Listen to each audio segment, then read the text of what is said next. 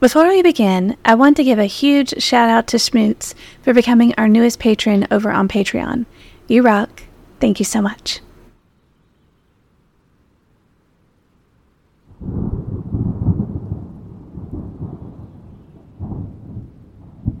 In the shadowed corners of Savannah's past, there's the tale of the old Candler Hospital. This story, draped in mystery and whispers of the macabre, begins in the early 19th century. The old Candler Hospital was the first hospital in Georgia, but it's not its long history of health care that chills the spine. It's the legend of the underground tunnel. This tunnel, or tunnels, they say, were not just passages, but a channel to the afterlife, a place where the line between life and death are blurred.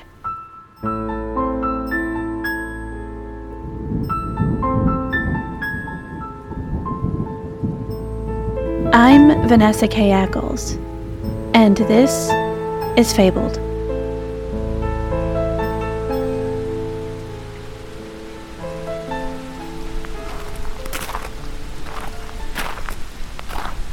In the heart of Savannah, where Spanish moss drapes like sorrowful veils over ancient oaks, I found myself standing at the precipice of a world hidden beneath the underground tunnels of the old Candler Hospital. The entrance was a mere slit in the earth, a jagged mouth leading into the bowels of the unknown. My heart pounded like the hooves of a frightened horse as I stepped down the creaking stairs the lantern in my hand trembling with every step. The air was thick, heavy with the scent of damp earth and something else. A faint, lingering sweetness that I would later learn was the aroma of death. It clung to the walls, an invisible shroud that whispered tales of those who had journeyed through its passageway before. As I walked, the narrow tunnel seemed to constrict around me, the walls pressing in like hands, eager to share their secrets.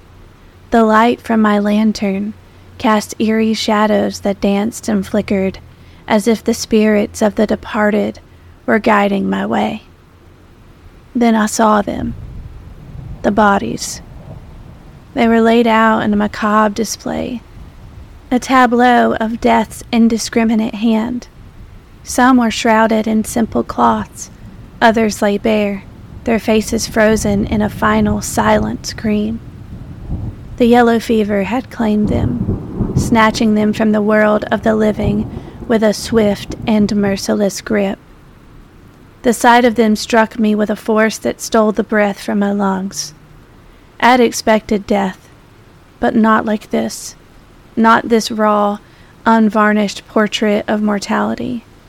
My hands shook and the lantern swayed, casting grotesque shadows upon the still forms. I forced myself to move forward, my feet carrying me deeper into the tunnel. The smell of decay grew stronger, a sickly sweet odor that clung to the back of my throat. I fought the urge to retch, to turn and flee from this place of death. But amidst the despair, there was a strange beauty. In the dim light, the faces of the dead seemed peaceful, as if in their final journey they had found some measure of solace.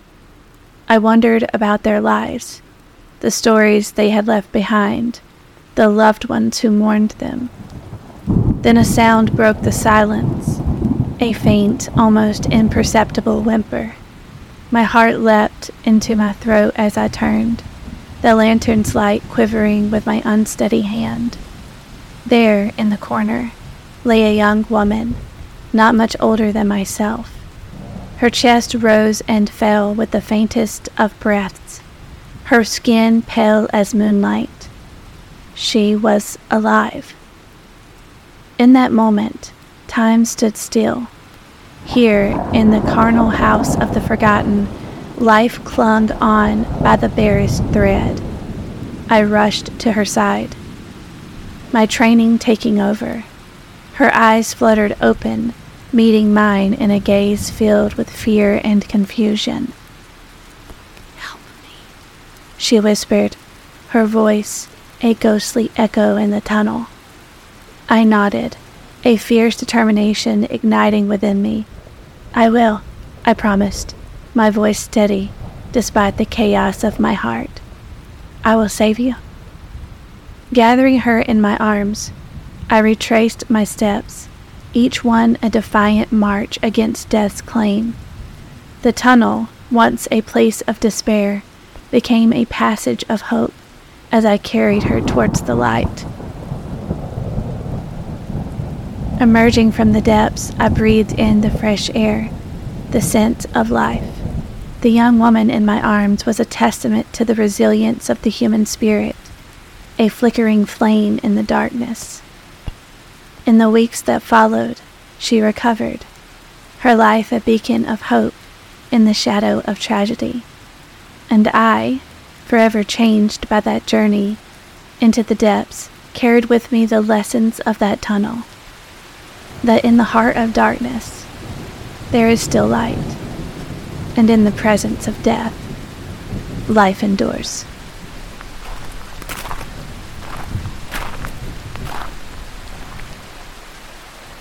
The old Candler Hospital in Savannah, Georgia, steeped in history and shrouded in mystery, has a past as captivating as the city itself.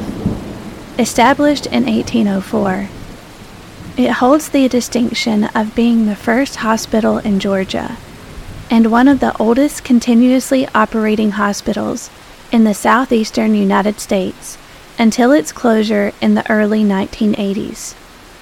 It was originally known as Savannah Poorhouse and Hospital. During this time, a visit to the hospital was the last resort because medical knowledge in the early to mid 1800s was very limited. It then served both Confederate and Union soldiers in the Civil War. This period left an unforgettable mark on the building, contributing to its haunted legacy. Perhaps the most chilling time in the hospital was during the yellow fever epidemic. During the 19th century, waves of yellow fever hit Savannah. The hospital played a vital role for Savannahans who struggle with the fever. It was during these times that the underground tunnels, often discussed in local lore, were supposedly used to transport the bodies of those who succumbed to the fever in an effort to prevent panic in the community. You see, according to lore, the hospital didn't want the community to see just how many people were dying daily from the fever. So they'd hide the bodies in the underground tunnel and have them carried away in carriages under the guise of night to mass graves. After all of that, the hospital underwent various expansions and modernization and in the 1930s it was rebranded as Candler Hospital. The Candlers were a prominent local family who contributed to its development.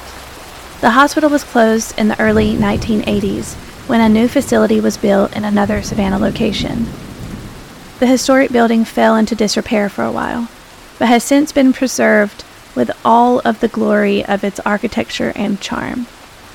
Throughout its long history, the old Candler Hospital has been a witness to the evolution of medical practices, the upheavals of war, and the tragedies of disease. Its legacy is a tapestry of care and healing, but also of the challenges and limitations of medicine in earlier times.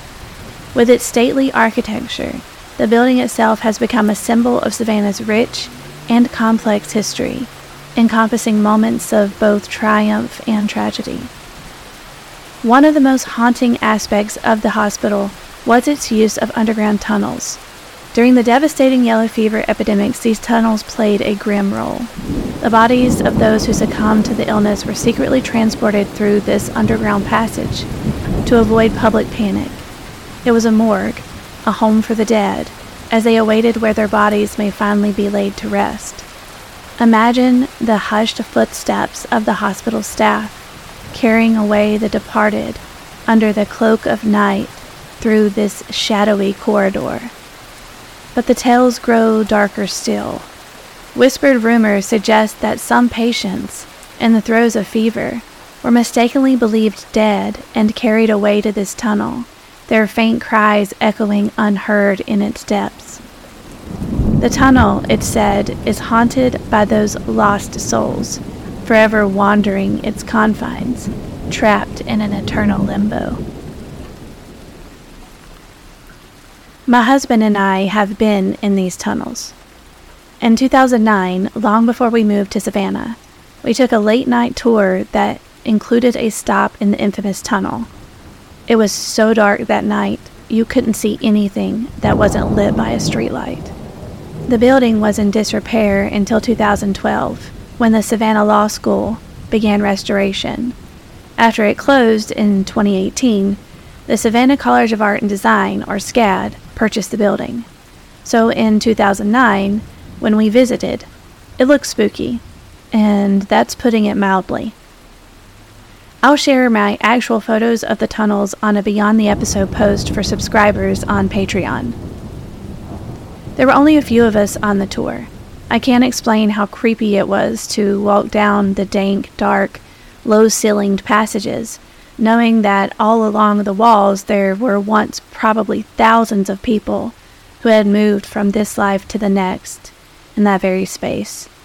It was heartbreaking. There was a feeling of being hidden, almost like a secret, like something that wanted to be forgotten. I believe that was the building's impression. These tunnels weren't meant for the public to see. Everything done within them was to be kept hushed these people weren't honored, they were forgotten. Our guide told us that one of the tunnels is rumored to end abruptly under Forsyth Park. There's no exit from that tunnel, and it's been long rumored that one of the mass hidden graves of the yellow fever epidemic is under Forsyth Park, the picturesque park that holds Savannah's iconic fountain. This has not been confirmed, though. Historically, we don't know where the mass graves for these souls are. They were never marked.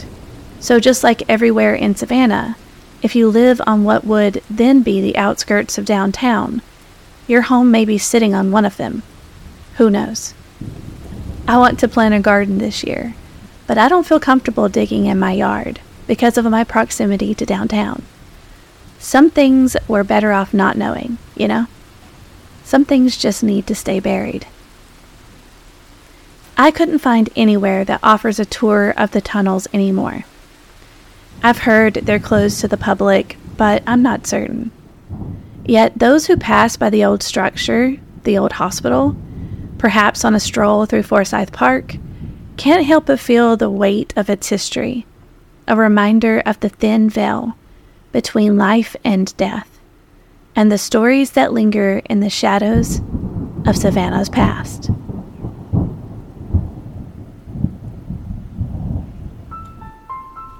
Fabled is produced by me, Vanessa K. Eccles, with music by Kevin MacLeod. If you'd like to see the actual photos I took while exploring the underground tunnels and almost 100 other pieces of bonus content, consider becoming a patron for only $5 a month. You'll be helping me cover the cost of the podcast and books while keeping me caffeinated as well. If you know someone who will be visiting Savannah soon, share this episode with them. If you'd like to help the podcast grow, please leave a star rating or review for the show. It really helps those algorithms. Many thanks to these fabled patrons for making the show possible Holly, Kristen, Kelly, Kimberly, Kathy, Robert, Mary, Camera, Katie, Ronnie, and Smoots. I'll see you next time. Thank you for listening.